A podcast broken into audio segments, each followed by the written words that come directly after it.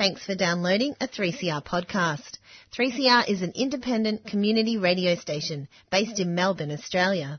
We need your financial support to keep going. For more information and to donate online, go to three c r dot org dot a u. Now stay tuned for your three C R podcast. City, City Limits. Limits, brought to us by the People's Committee for Melbourne every Wednesday at nine a m. City Limits is Melbourne's only hour devoted to our urban environment, to transport and planning and housing issues, to privatisations and our utility services, to building and or maintaining a sense of community. eight fifty-five on the A M band, if we can hear it through the noise and find it through the smog. City, City Limits. Limits.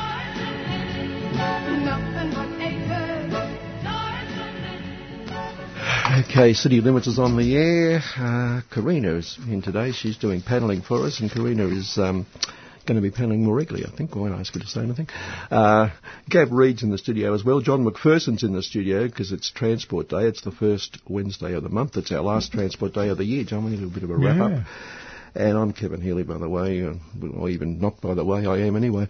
Um, and... Um, Gab, just while you're here, congratulations. Yesterday's programming um, was excellent, and I noticed, I don't know if it was deliberate or, co- or coincidental, but this morning's brekkie show sort of followed up the theme a bit with a couple of interviews. Was that deliberate? You can nod or... Yeah, good, okay. Um, so there you are. Uh, that was, of course, about... That just for those who weren't listening, um, about people with... It was Disability Day yesterday, and we did a whole program on disabilities. And, and just on that, John, um, yep. uh, I see, I read recently where only about some very low percentage of Melbourne tram stops are still accessible. Mm. I mean, it's just ridiculous, isn't it? Yep. So people can get on the bloody thing, and they can't get off when they want to at times, or can't get on where they want there's to. Not, there's not one uh, complete tram route that's that's fully... accessible. Um, and in fact, but of course fifteen years it will be, because ever since I've been involved and we got involved with fighting disabilities going back into the seventies somewhere, it's always going to be fifteen years totally accessible, and it still is. Uh, yes. So that's always good to know. Yeah. I'm going to pour yeah. some tea, John, and you and I are the only ones drinking it, I think, today. Oh, well, that's all right. Yeah. Karina's knocked Karina's us back. Over there. Yeah, She's she, on the she rejected yeah. us, knocked us back. Yeah. Gab knocking us back, so we're getting nowhere here. There we are, that's tea. Uh, take a cup, John. Yeah, thanks. Thanks, Kevin. Um, and, um, and it's your favourite today, white tea, Chinese white yeah, tea. Yeah, so yeah. I, I like brought it in deliberately for you. Yeah. Um, Not quite as good for you as green tea. No, no, but the, the tram stop, um, and mm. I had trouble with it last Saturday, but um, we'll go to, go to that because I want to talk about some other issues. But but the tram, st- as you come up to the tram stop at Royal Park, Um, yep. station, mm-hmm. which is a long, long way from the West Coburg terminus, John, mm-hmm. it says this is the last accessible tram stop. So right. if you want to go to West Coburg, it's a long bloody push in a wheelchair from the from Royal Park station. Um, well, I think it might be the message might be don't try to get there from here, or here from there. Whatever, yeah. Just yeah. A, oh, but well. we will talk a bit later um, about... The fact that, and, and a lot of the closures happening are to improve the system, so we don't, we're, we're mm. in favour of that, mm. uh, if at the end we get a better system. But at the mm-hmm. moment there's a lot of closures around where people aren't getting information. I've had yep. uh, three or four examples, and you told me one last week, where, and I had one last Saturday, in fact, coming home from Big Market, Uh, where they're just not giving you any information no. about what the alternative is or whether there is a bloody alternative. Well, I... By now, because of the amount of work going on over the last few years, I think they should have developed systems where they can, you know, from their point of view, put out information at all stops, giving people the basics about what's going on mm. and not going on. Mm. Uh, but th- they don't. They um, it, it, it seems to be random. It sometimes happens, it sometimes doesn't. Yeah. Um, you can't necessarily believe the information that is out there. And that's a bit um, that's a bit crazy too, of course. Yeah, well, we've got numerous examples, and I'm sure people listening, if they use public transport, probably have their own. Mm. Um, but um, it just it just needs to be improved dramatically, because um, It's just totally inadequate, and we might talk about that a bit later. Yep. Also on today's show, by the way, we're going to be talking shortly, um, just for five minutes or so, but we don't get too many chances to gloat on this program around campaigns that we've talked about. Right. And mm. the Save Footscray Parks people last week had a victory, um, and so we're going to talk. Hey, with, yes. We're going to be talking to Gemma Cafarella from that campaign um, in the first half of the yes, show for was, five minutes or so. That was fascinating. Yeah. Yes, it seemed like yeah, the council so. completely changed its point so, of view. That's mm. right. So, well, I think it was forced to, because I think it was very much in favour of doing it in the first place. Mm. Uh, you were pleased to know, John, by the way, that there's a lot of money in death. Yeah. Yes, and um, a mob called InfoCare, or a funeral giant, it says, were accused of charging fees for no service. This comes out of uh, a choice study. Uh, the company, which operates the high-profile brands White Lady Funerals and Simplicity Funerals, Simplicity say they're cheap, that's why they're called Simplicity mm-hmm. anyway, has been challenged over its practice of adding an unnecessary late fee of three hundred fifty-two dollars by default to its bills. The invoices clearly show InvoCare Funeral Homes incorporating the late fee into the total figure of all invoices. If families pay before or on the due date, the fee is supposed to be deducted, Choice said.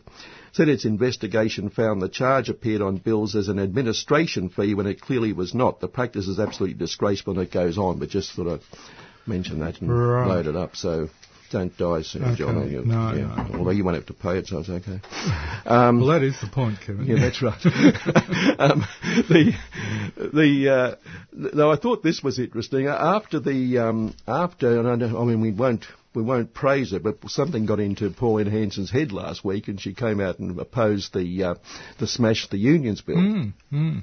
Uh, so-called integrity Smash the Unions. And uh, the government's very upset about this, and said and said that she um, she let them down. She they, they thought she was going to vote, and she voted the wrong way, et cetera. And Pauline said, "Now this is a tough one. Okay, right. Big choice here. Big choice. People." Pauline said, "People can trust me more than they can trust the government." Um, Yeah. Okay, it's, which it's way? A, it's Tough a close-run thing. Well, it's a short half-head job, isn't it? That's right. I wouldn't, I wouldn't like to do that. No, that's the right. The steward having to no, adjudicate right. that one. But, but arising from it, Scott uh, Morrison came out a couple of days ago and said it, he was, it was shocking that bankers face tougher penalties than, quote, union thugs. Oh. So right. obviously getting a, a, a, a stronger penalty per se, twenty-three million offences, mm-hmm. including child pornography, mm-hmm. um, how dare you face a tougher penalty than, say, a union official demanding safety on the job mm-hmm. and entering a, mm-hmm. a site illegally. Yep, yep. I mean, it's, there's no comparison, legally, is there? I mean, no, it's, no, it is fascinating. Yeah, yeah. You've got to look after your own class interests. That seems to be the message there. Ah, I didn't realise that. Did yeah. I? Okay, well, you've, you've jumped on something there, old up. Yeah. Okay, sip of tea, there we go. Um, now, Scott Morrison also said this week, and this is in relation to the Chinese bloke who's it's claimed... Uh, and he probably is, is being held in pretty ordinary conditions at the moment in China, Australian citizen. Um, seriously horrible. Yeah. Seriously horrible. Mm. But Scott said, look, we always have to stand up for our citizens. We have to be true to those who, et cetera, uh, we represent as a people and who we are as a people. Now, that's all very well, except I haven't heard him say much about Julian Assange of late. No, um, indeed. No. Indeed, I haven't heard him say anything about Julian Assange other than probably he deserves to spend the rest of his life in an American prison. Uh, and James Rickardson, the bloke who was the filmmaker who was done in, in Phnom Penh yep. for um, flying a drone, he didn't realise was in the wrong spot, and he did a, he, he was yep. in, he was locked up for fifteen months. Mm. He's come out very strongly. Um, in favour. He says, the evidence that Julian Assange is not being treated fairly in accordance with U K law is now overwhelming, as is evidence of the psychological torture he is being subjected to in Belmarsh, Belmarsh prison, Belmarsh prison. If Assange does die in prison, will you, with a clear Christian conscience, this is to Morrison, be able to inform the Australian public in all honesty that you did all within your power and more to protect Assange's legal and human rights?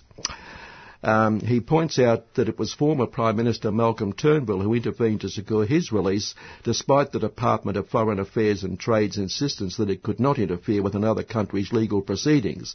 This is how diplomacy works. You can pick up the phone, Mister Morrison, and speak with whoever the United Kingdom's next Prime Minister is, is requesting that Julian Assange not be extradited, et cetera, et cetera. So, yeah, well, um, on on the issue of Julian Assange, it's he's been kept kept under the conditions they keep very dangerous terrorists in, in Belmarsh prison, which is a mm-hmm. notoriously harsh British prison.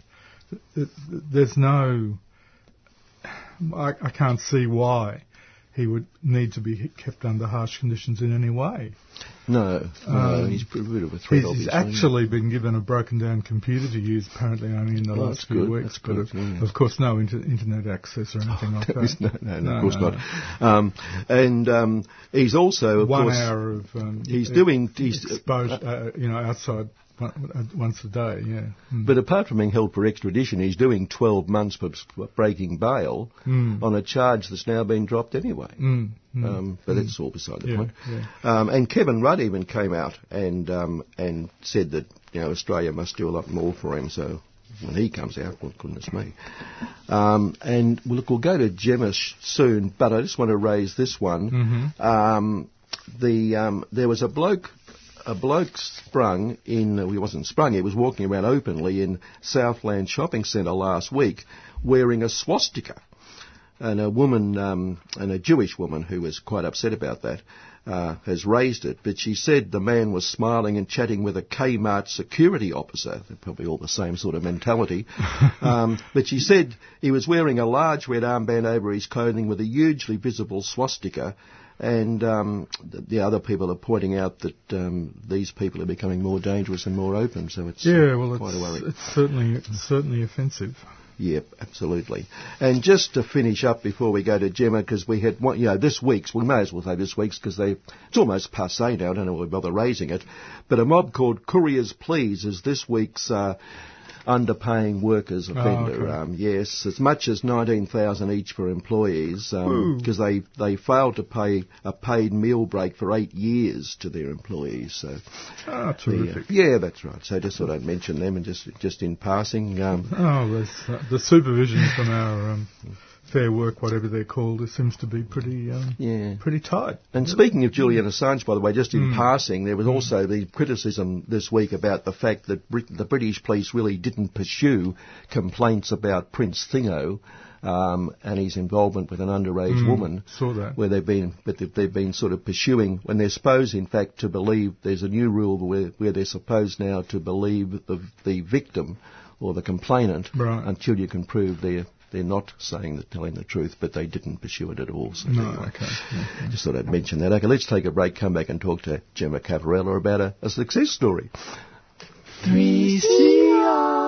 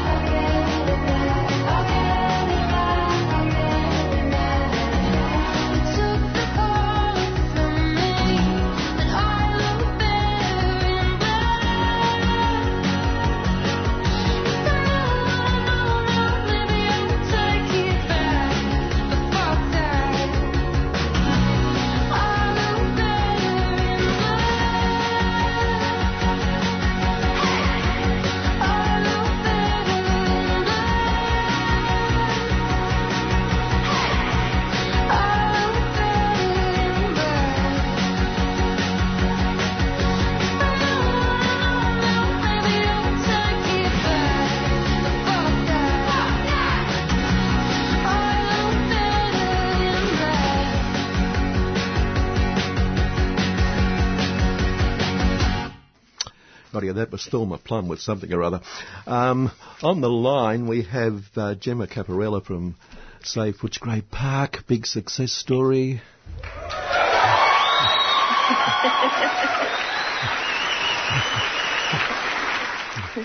Look, on three C R, Gemma, Gemma, look, on three C R, we don't get to play that sort of thing too often, so um, we took advantage of it. But congratulations, um, and just update us. Last week, I believe, the, the council rejected the proposal by Melbourne Victory that we've talked about a few times on this program to take over Footscray Park. Absolutely. Um, it was very exciting for us, Kevin. There was a council meeting last week, and just to, to catch people up, there was a, a Melbourne Victory plan Um, to take over a very large piece of Footscray Park, which is Footscray's only real park, um, to put in place a private soccer academy. And there's been a process that's been in play for a number of years, um, mostly without the count, without the public's knowledge. So council negotiated privately and secretly with them for a number of years, um, and then brought it to the public. And, and when they did, um, what became apparent was that the public were opposed to it, and we've really been um, dragging council, kicking and screaming, to accept the public's position. And finally, on uh, last Tuesday, there was a council meeting where council finally and conclusively rejected the proposal, um, which, of course, is a huge victory for the people of the West. Um, you know, this was something that really people didn't want built. People feel very strongly about Footscray Park. It's, it's I think, you know, the jewel in the crown of of Footscray, and such a fantastic um, emblem of what our community's about. You know, if you walk down along the river, you see all kinds of multicultural groups using the park, um, using it together, and it's a place where the community gathers. Um, you know, it's obviously very big environmental impacts of building something down there. So, yeah, it's just such a huge victory um, for the people of Footscray and the people of the West. Mm. And, of course, they set up a panel some weeks ago as a way in, in way in putting it off for a time, I, th- I suspect. But that panel clearly came out against it. Yeah, it was um, actually, you know, the panel, um, there was no one on the panel who supported it. Um, you know, quite interestingly, two of the councillors, um, so our former mayor, Martin Zakharov, um, and the current deputy mayor, um, councillor Megan Bridger-Darling, still tried to put off the vote. Um, so they, they said that they didn't like that panel because it did, basically it didn't have the right people on it, which was kind of funny after it was right. a process that they put in place. Um, Yeah, and of course a couple of groups ended up off that panel because of conflicts of interest, so we wrote some legal letters to the council pointing out the conflicts of interest of a couple of the groups who had formal um, relationships with Melbourne Victory. Um, and the yeah, what what happened was that every single person on that panel thought that the development was not appropriate for Footscray Park, and so they together recommended that council reject the proposal and instead look at seeking some funding to, um, you know, do up the lawns a bit, Um, so that our community can use it one hundred percent of the time without, you know, handing it over to a private company and then and then getting the dregs of the park when they don't want it. Mm, it reminds me of a meeting years ago at where we were urging the bureaucrat to call a public meeting on an issue, and he said we can't hold a public meeting, and we said why, and he said because public meetings attract the wrong sort of people. um, he literally said that. Um, yeah. This sounds and- the same.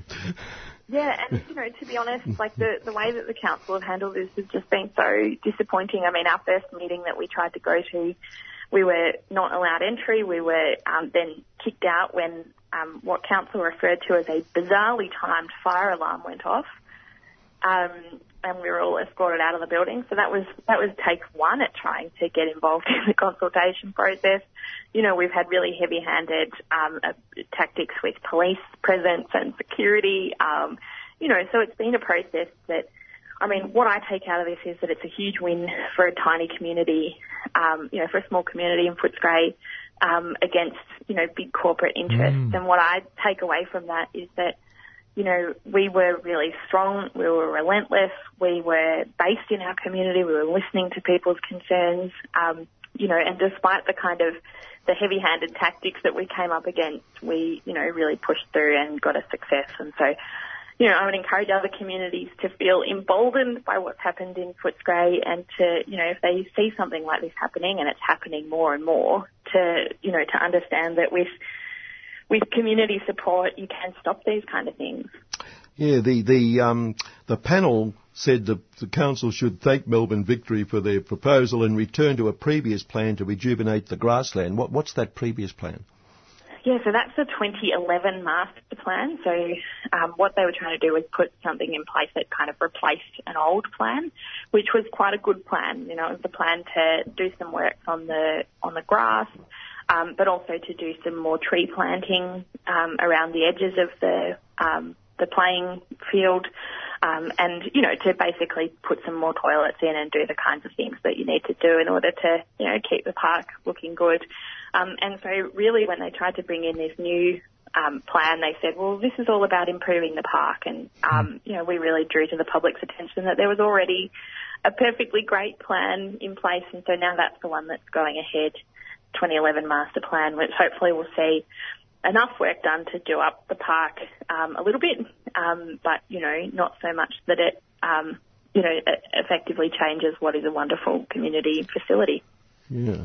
John McPherson's in the studio with me, who's our transport expert. John, anything to say? Yeah, well, not necessarily transport related, but are there are there alternative sites that could be used for the um, for the uh, football um, facility in this in the area, or how does that go? Yeah, so what we've said the whole time is that, you know, one of the interesting things about the West is that there's a whole bunch of disused industrial yeah. land, and you know, of course, that kind of land can be reclaimed for a pl- flat playing surface. Yeah, um, so, yeah. you know, I think that there will be um, investigations into yeah. an area of private land around the Kyber Reserve in, mm. in Yarraville. So the interpretation um, might be that it, the um, park was pretty, and, and they like the idea of a pretty, pretty site near the river and all that sort of thing, but they don't yeah, really need a site like that for the for their football ground. Yeah, exactly. Um, you know, mm. and we were pointing to the fact that the the Hawthorn Football Club, I think it is, have, um, have you know, put money into a, a disused industrial space out in, I mean, don't quote me on this, but Dingley or somewhere uh-huh. around there. Yep. Um, you know, and they're, they're creating a custom-built facility for themselves out there. You know, so there's precedence, and I think it's actually really appropriate because then you get to keep your green space and have an additional mm. facility.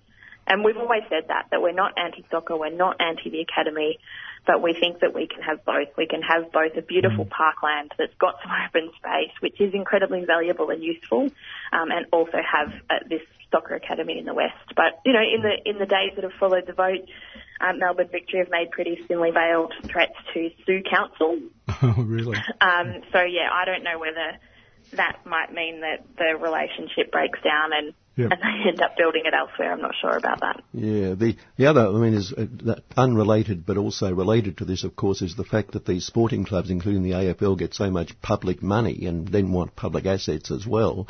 You know, ten million dollars of our money's gone to this club anyway, which I'm not sure they deserve it. Yeah. Yeah, and, you know, in that sense, they're, they're kind of, you know, threatening, huffing and puffing when they didn't get their way is actually quite disappointing. You know, they've said the whole time that they care about the people of the West and they respect community views, um, and then when the community have said they don't want it, they're now threatening to sue for ratepayers' money. I don't think it's a great look, um, you know, but also, you know, it's really a matter for them in terms of what they do next. Um, the government have been clear that that money is theirs regardless of where the academy is built. Yeah, I want to come to that last point because they, one of the stories I read, they, they concluded with them saying they were looking at their options. Now, I raised this with you last time we spoke, I think, um, legal options, but but surely nothing can be legal until it's gone through council, can it? No matter what was made verbally or what other agreements were made in private before it got to that stage. Yeah, and, um, you know, I mean, council are saying that, um, sorry, Melbourne Victory are saying that council were contractually obliged um, to go ahead, um, you know, which is really interesting given that Melbourne mm-hmm. Victory were turning up to the public consultations, saying that they respect the public's views. Um, you know, the, I think there would be issues with any legal case that was subsequently run when Melbourne Victory were, um, you know, really giving their assent to the process of um, public consultation. It seems mm. like they're trying to have it both ways. But, you know, also, why did they sign a memorandum of understanding that said that there was no agreement to actually build it when now they're saying, oh, no, we intended for it to be an agreement? You know, it just doesn't really seem particularly um, forthright. It seems, you know, like they're, yeah, trying to have it both ways. Mm, and, yeah, yeah I don't know where that'll all come to, come to, but, you know, it's for them. Yeah. to try yep. out. All right, well, look, we're going to wind it up there, but congratulations. We thought we'd give you a call and just have a bit of a gloat this morning, and uh, mm. it's lovely to see a community group win a, win a campaign like that, and well done. Yeah. Well done to all of you, Regina. And, and you're rolling back the, the corporate edge that's creeping creeping onto every bit of public land in the, in the whole of Melbourne. Yeah, yeah and what Let's I would get say nibbled is, you know, away. Really I would... Yeah, sorry. Yeah, absolutely encourage other community groups. You know, when I first heard about this, I thought it was too big. Um, I thought it was too inevitable to do anything about. And here we are at the other side of the process, yeah. um, having fought it off. And I would just say if other community groups are concerned about these things, absolutely give it a crack at trying to push back on it. And we're happy to talk to anyone about, you know, what we've done and how we've done it. Mm. Yes, yeah, so reversing city limits normal procedure. On this program, we normally make people terribly depressed, but today we're it's very good. We've come up with a winner. Okay. Look, Gemma, thanks so much, and congratulations again on the campaign. Thanks so much. Okay, thank you. Gemma Cafarella there from that group, and uh, oh, bloody good job. Mm.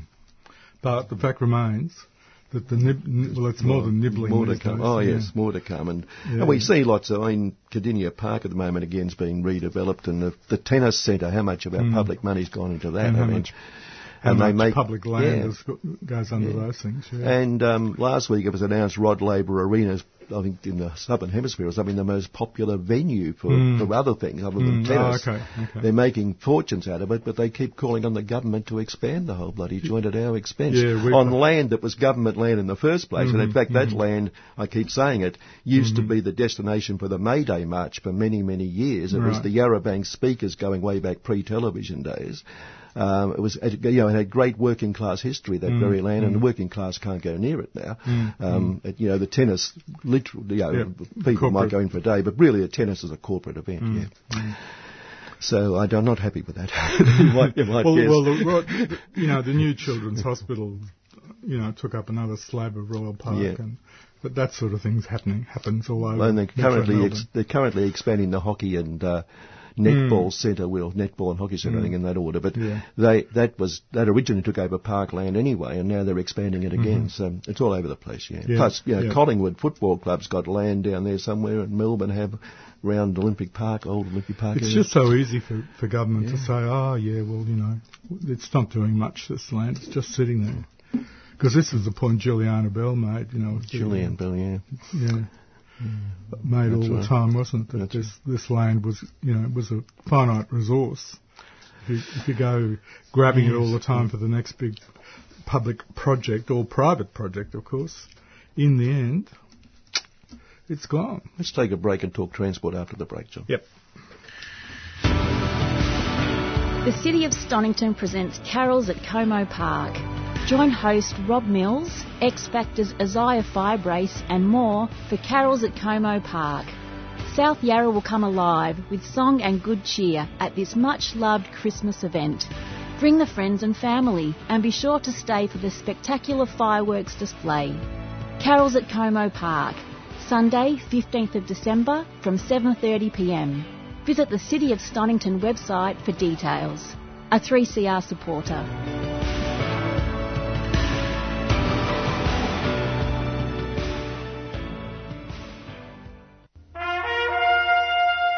Don't have a million dollars, still want to have a good education for your kid? Tune into the Dogs program. We are the Defenders of Government Schools. twelve p m on Saturdays here on three C R. eight fifty-five and A M Dial podcast streaming live on three c r dot org dot a u and three C R Digital. We defend government schools because they need it. Okay, back on air and uh, city limits. Uh, John McPherson. John, we, well, we were talking earlier about these lack of notice. I mean, a friend going to, for her own birthday party to Ballarat, because her brother lives up that yes. way, and they were having a joint one with her sisters, et cetera, um, going from work, told to get a, get a bus to Deer Park to catch the train to Ballarat, but they didn't mention there was no train to Ballarat. And the bus announcement, um, c- totally confusing, says you missed that. I mean, that's just one example. Mm. So you end up going home and not going because mm. it was getting so bloody late. Mm. Um, but my, yeah, that's, that's pretty shocking. I mean, I, we had an experience going over to lunch at Bentley a few Sundays ago where the, mm-hmm. the, the bus replacement again, but it went up Jasper Road. People know the area. Jasper Road's quite a large, fair distance Um, away from the station, mm, mm. Um, it dropped us off there, uh, but then so we knew where, we knew where to go coming home. But at the station, there's a there's a sign saying bus replacement stop, et cetera. Mm. But nothing to tell you that wasn't there. That that actually the bus was you know miles yeah, up the yeah, road. Yeah, um, yeah. And you know, there's just numerous examples. Yeah, you had you yeah. had one. I had one last Saturday again. I came and the tram stop was closed in Peel Street coming mm. home from the mm. market, but nothing to say whether the tram was running or not or mm. where to catch mm. it. Mm. Um, And again, just, you know, lack of information. Mm, it's, um, mm, you know, I don't mind. I think they're building new stops or something. That was the reason for this closure. But whatever, um, if they gave you the proper information, at least you, you know what mm, the alternative mm, is. Mm, mm. Yeah, well, I don't, I don't think there's any, it's possible to really offer them an excuse. I've been, there's been a, a large program of works going on now for years, and it's going to go, continue to go on, with these long closures mm. of various lines, either tram or train, because they want to upgrade the track or the signalling or the something or other, or the put in new super stops for the trams. Sure, it's, it's all great. But there's got to be a way to, to get the information to people on the front line when they're at the stops. Um, it, you can't assume that everybody will go to the internet and look at the Public Transport Victoria website before they leave home to check what's the latest wrinkle in their service that day. Mm. And that actually doesn't always help either, because that information isn't up to date either. So so I think a lot of people just say, oh, well, I'll just go down to the stop and I'll grope, grope my way around, and what will come will come. But, you know, in the twenty-first century, I don't think it should be that bad. No, it should be possible no. to arrange some sort of coherent information system. In fact, I mean, the Melbourne, probably you go back to the middle of the twentieth century, mm. the Melbourne transport system was probably a lot better than it is now in many ways.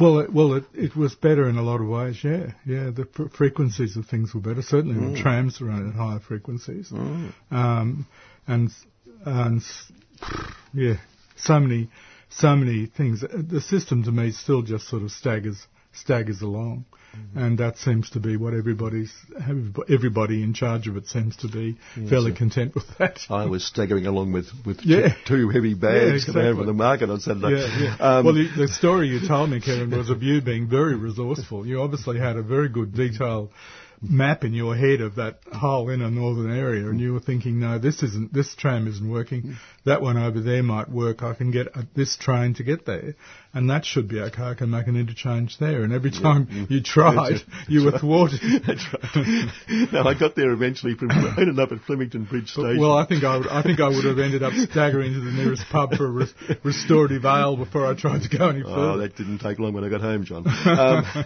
the, uh, but but the, one of the reasons is we do need a much more viable and frequent and um, mm. reliable public transport system, of course, is that the, a survey in the past week has shown that Melbourne households are paying four hundred dollars a week mm-hmm. on transport. Now, yeah. it would include public, but most of it would be cars, the yeah. cost of cars That's and right. uh, keeping them going, and it uh, talks a lot about the high cost of petrol, et cetera.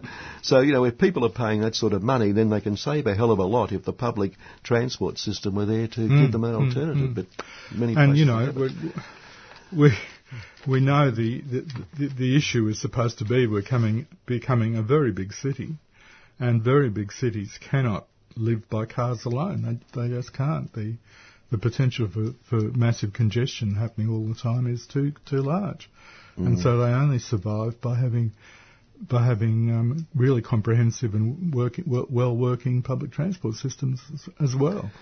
And mm. that's that's a lesson you can see right around the world. You know, in the western you know in the western cities and in Asian cities and everywhere. You know mm.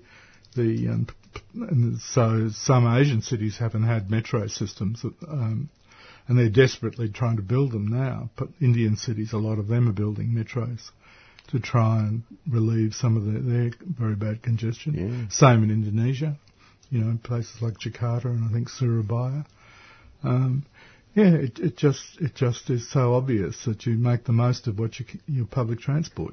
But we do the opposite. We seem to think, oh, well, most people would rather be in their car, so we'll just provide public transport that that's just good enough to take the edge off the off the um, the, the, the car travelling mm. mass, you know, just just just uh, relieve it. Yeah. And on that, the um, the Westgate Tunnel project's been mm. held up because they've found polluted mm. soil, et cetera. Mm. Uh, but again, I, I, I saw a figure that would indicate that um, that Transurban's come out of it very well indeed in terms of money. Mm. It's putting some money into it, mm. and it gets an extension, but the extension gives it an incredible amount mm. of money mm. in extra tolls over yep. an extra yep. ten years yep. or something. Yep. So for them it's just wonderful. And the whole calculation about how that was worked out um, is totally opaque. You know, the government and refuses to bring that information into the public domain yeah. about what, how they calculated this this generous deal for Transurban, more than generous. Yeah, well, they had the audacity to come out recently and say the government should spend lots more on infrastructure, yes, that's right. mainly infrastructure which they end up owning. Infrastructure, that, infrastructure that will support their infrastructure, which that's is, right.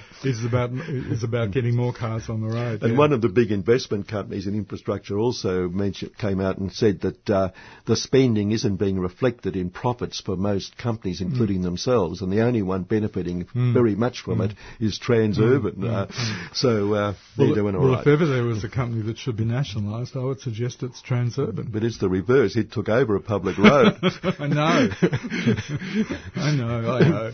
But the whole thing, you know, the whole thing is fairly mad. I mean, when you've got a company mm-hmm. that's so close to being a, a monopoly as, as Transurban is, um, you know, you, the, the question then is, well, whose interest does it operate in? Mm. And, of course, the, the answer is, well, the shareholders and the chief executives. You and I could go into business and... Uh, yeah. Would that be wise? And Karina can join us in business. Yeah, well, she looks, she well, looks more excited about it than we are. Yeah, yeah that's right. But she can go... She, no, because I've mentioned before, but when they... When um, they privatised uh, CityLink, effectively, mm. and gave it to Transurban, uh, the argument of the then government with Kennett was that we need competition policy. You know, he, mm-hmm. he privatised gas electricity, saying mm. we need competition, which mm. has worked a treat, as we all know. Mm-hmm. Um, and... So I argue that, therefore, we should have a right to go and take one of those lanes on CityLink or any mm-hmm. freeway they build, and we run it as our private. Oh, okay. So, yeah, yeah, yeah, don't you think? Yeah. Bit of competition yeah. doesn't hurt. Yeah, yeah, yeah. Yeah, and we could run our lane. Sure. I, I right. quite yeah, like that. See? Quite, Karina quite, agrees. Quite like that. Well, we could give it. We could differentiate it. We could paint it a different colour. Yeah, that's right. Red. The buses. The colour of the club. Yeah. Um, oh, just dear. John, airport rail. I want yeah, to raise. Yeah. Did anything you wanted to raise? Because I do want to have to down about this. But anything you uh, wanted to raise specifically?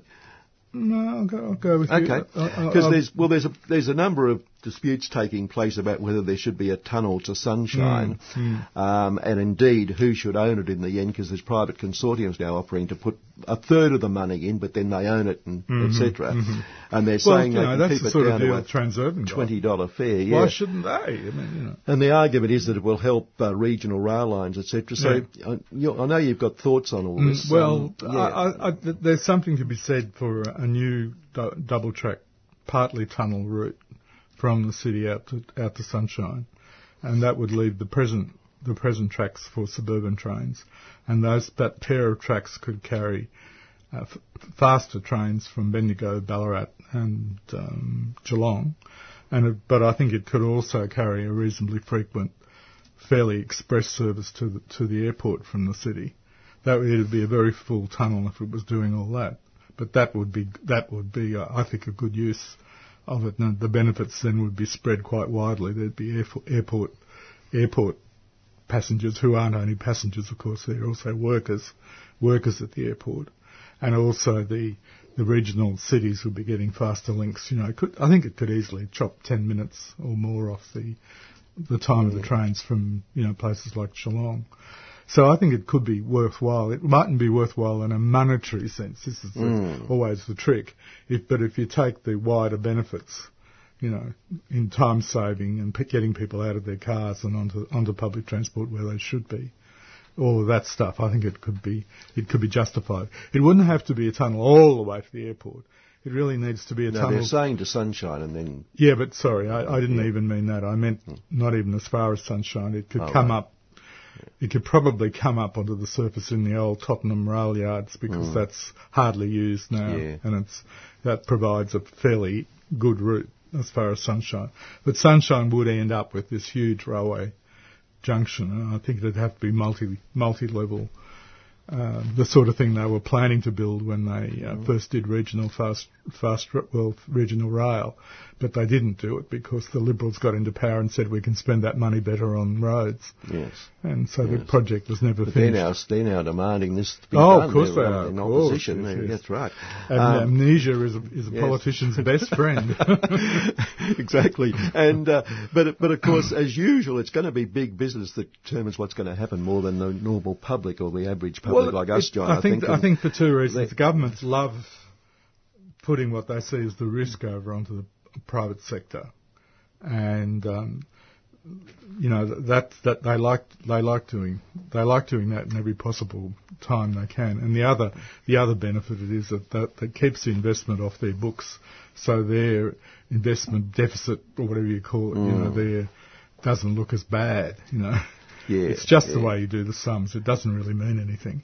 Well, thus far, the state government and federal government have put money in each, and then the private mm. consortium is prepared to put in mm. about the same amount mm. and then say we'll end up owning it, which includes the airport itself, the airport, private airport. So, I mean, I, I, I imagine I, they wouldn't keep, they claim they keep fares down to mm. twenty dollars, but I'll bet they wouldn't last at twenty for long. No, well, that's that's another problem. I don't see why the, the airport fare shouldn't be at the normal fare. Mikey rate. fare, just use your ordinary Mikey, Mikey, Mikey fare. You mightn't get a luxury train, but you'd get...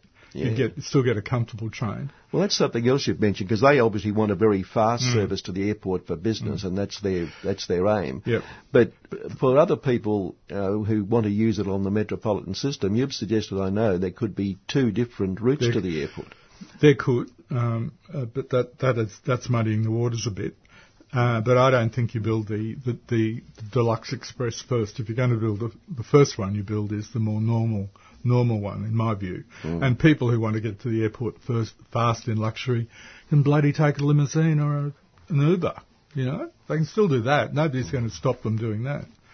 Um, and there'll be, uh, hopefully but, there'll, and there'll course, be more room on the road. But, of course, the, the people in the corporate world think, oh, it would be lovely to have another choice, but, of course, it'd have to be comfortable, wouldn't it? Mm, and fast. And fast, yes, yes. Mm. But, but they they then, you know, don't care about the cost because, of course, they, that, that'll be picked up by their corp, corporate, um, um, you know, owner. One of the groups pushing it, of course, is the Committee for Melbourne. Which, oh, yes. And ironically, of course, this program began with a group called the People's mm-hmm. Committee for Melbourne, which we formed because of the Committee for Melbourne, that's which right. was which was uh, running, um, which was the urban, at that time, people like Ron Walker, but the corporate mm. cowboys running planning and transport and everything else in Melbourne. So, um, yep. anyway, they're up to their neck in this one as well, John, you'll yeah, be pleased yeah. to know. And, so, yeah, so...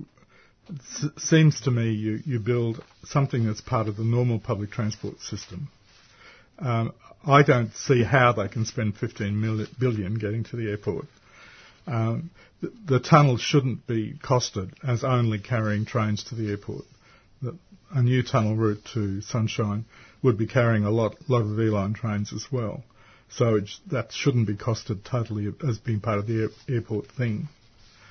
And then from there it can be on the surface until it gets to the boundary of the airport where it possibly has to go underground.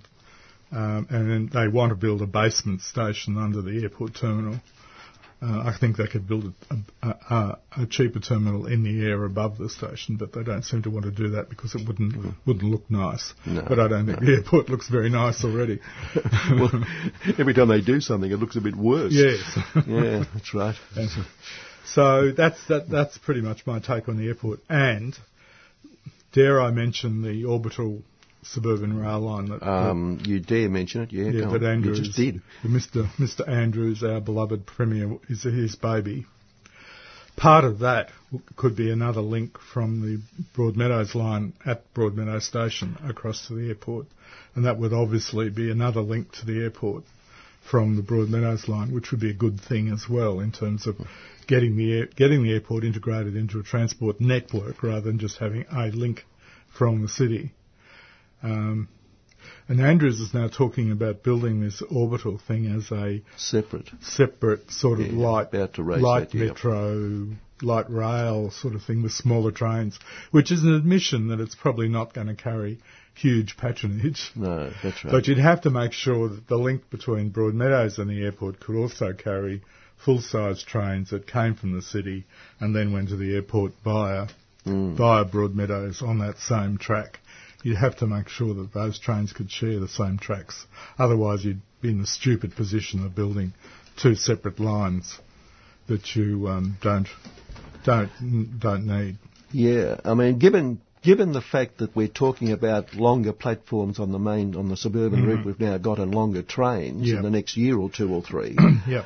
Um, it's fairly myopic, isn't it, to plan this whole loop thing they're talking about, the orbital loop, uh, with shorter trains, shorter platforms. Mm. I mean, doesn't that defeat the purpose? Well, it does in a way, but I think they're admitting that the patronage on this orbital loop won't be all that great um, compared with um, the present the present busy um, suburban rail lines.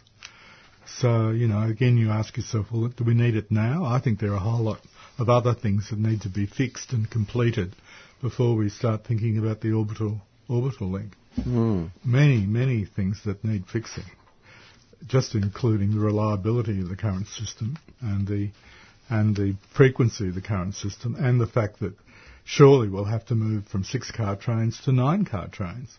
And it may, they may as well start planning that for most of the lines. Well, new, the new lines they're building now, I mean, they, they, other than that loop, yes. um, they're building with longer stations yes, too. Yes, yeah. They are, yeah, yeah, yeah.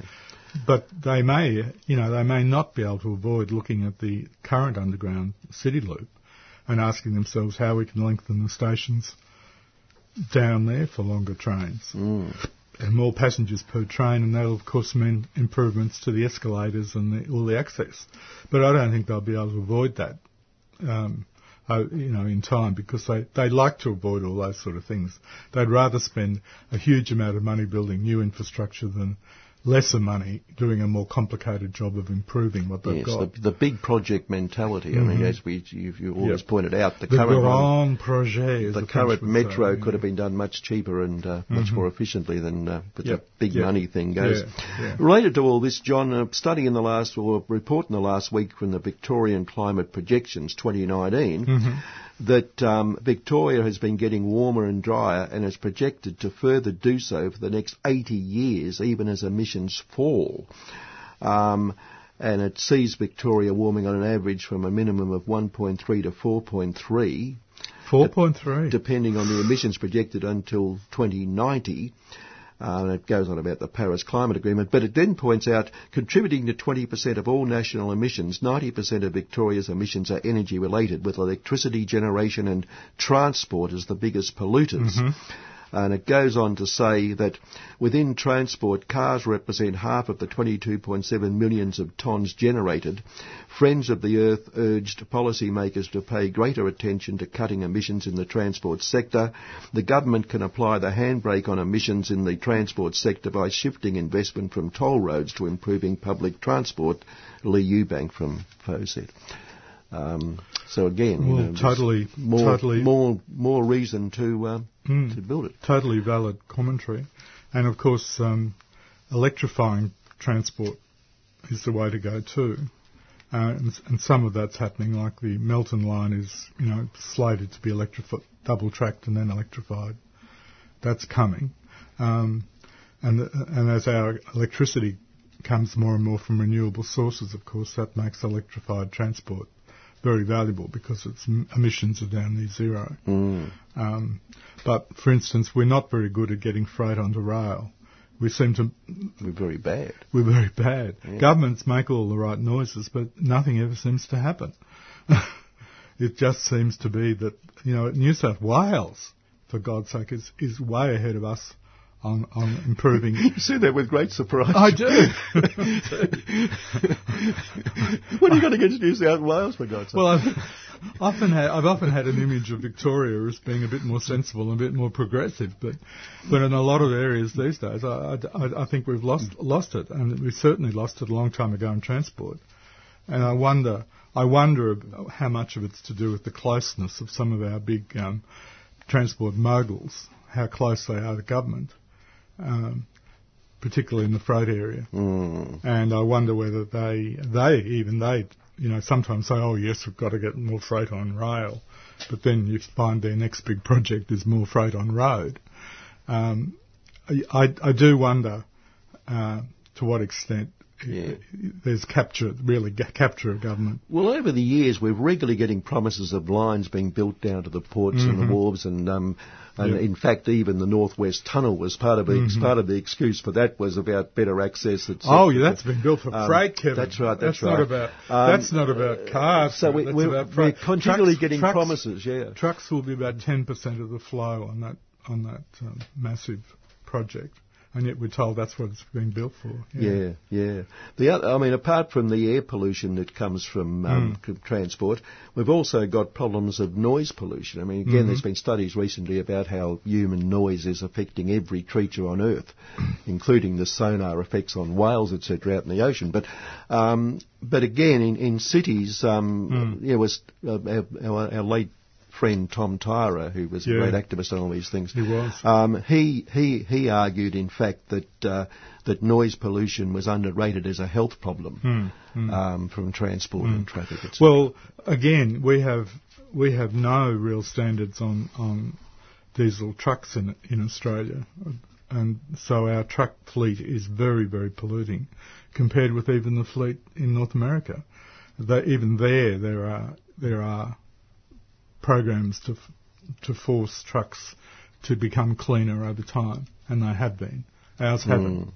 We've we've we've been allowed. Our trucks have been allowed to, you know, maintain nineteen seventies standards of, of pollution control. Yeah. Well, California has set incredibly low yep. standards, which is upsetting everyone else because well, low low yeah. as in low.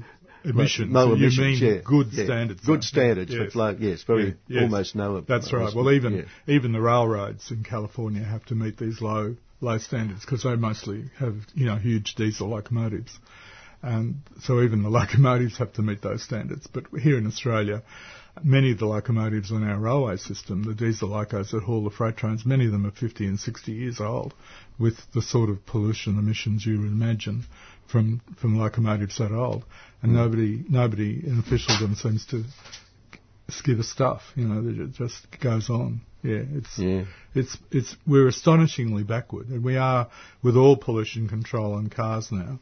There's no that no, we've got no requirements for cars to cut their consumption over time. No, there was there was talk about a few earlier this year. We did. And, we used to. And remember? the companies, we used yeah, that's yeah. right. The car companies, fifteen or twenty who, years ago, we did. Who don't make the cars here anymore no, anyway. No. But the car companies came out and said they need time to adjust. Yeah. Yet, yet they're making cars to much better standards mm-hmm. in other countries. Mm-hmm. So why can't they? Mm-hmm. I, and I can't and sometimes they complain the other I way. I won't around. go on with that question. No, no sometimes obvious. They complain. Oh, we can't bring our cars in here because the fuel's not good enough. So, you know, they, mm. they, they walk mm. both sides of the street. They want it both, of course they want it both ways. Yeah. But, but mm. government doesn't appear anymore to have enough strength to stand up to any of these.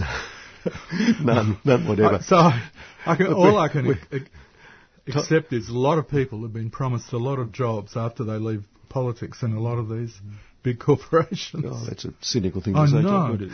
The, um, the, the, the, we're almost out of time, but just to wind up the mm. year, because it's our last uh, program for the year, and thanks for coming in all year again, and hopefully next year. Um, but um, but um, Thank you do you want to do a roundup of where have we, have we got anywhere this year in terms of? Well, we've got uh, had gestures in the we've had gestures in the direction of better public transport. Um, there've been interesting things, like the northeast line to uh, Albury. Uh, finally, I think, courtesy of Cathy McGowan, the, the wonderful independent member up there, finally all the governments realised that the, the people were screaming and would keep screaming about the pathetic services on that line. That, that was a, that was a, that was a sort of lesson in some ways, but overall it's uh, more of the same, you know, more big roads. The North East Link project, um, you know, keeps grinding forward.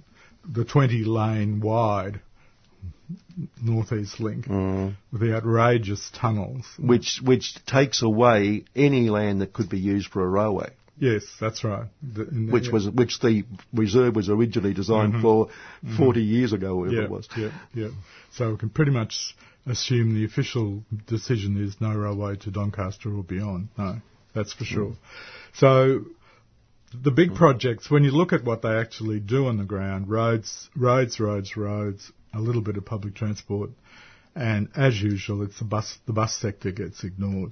We need probably two or three times the amount of money spent on buses in mm. Melbourne that we spend currently per yeah. year, and um, that's um, that's not happening. So the bus services are on the whole shambolic, particularly in the outer suburbs, and of course there are a lot of new outer suburbs mm. with virtually no public transport.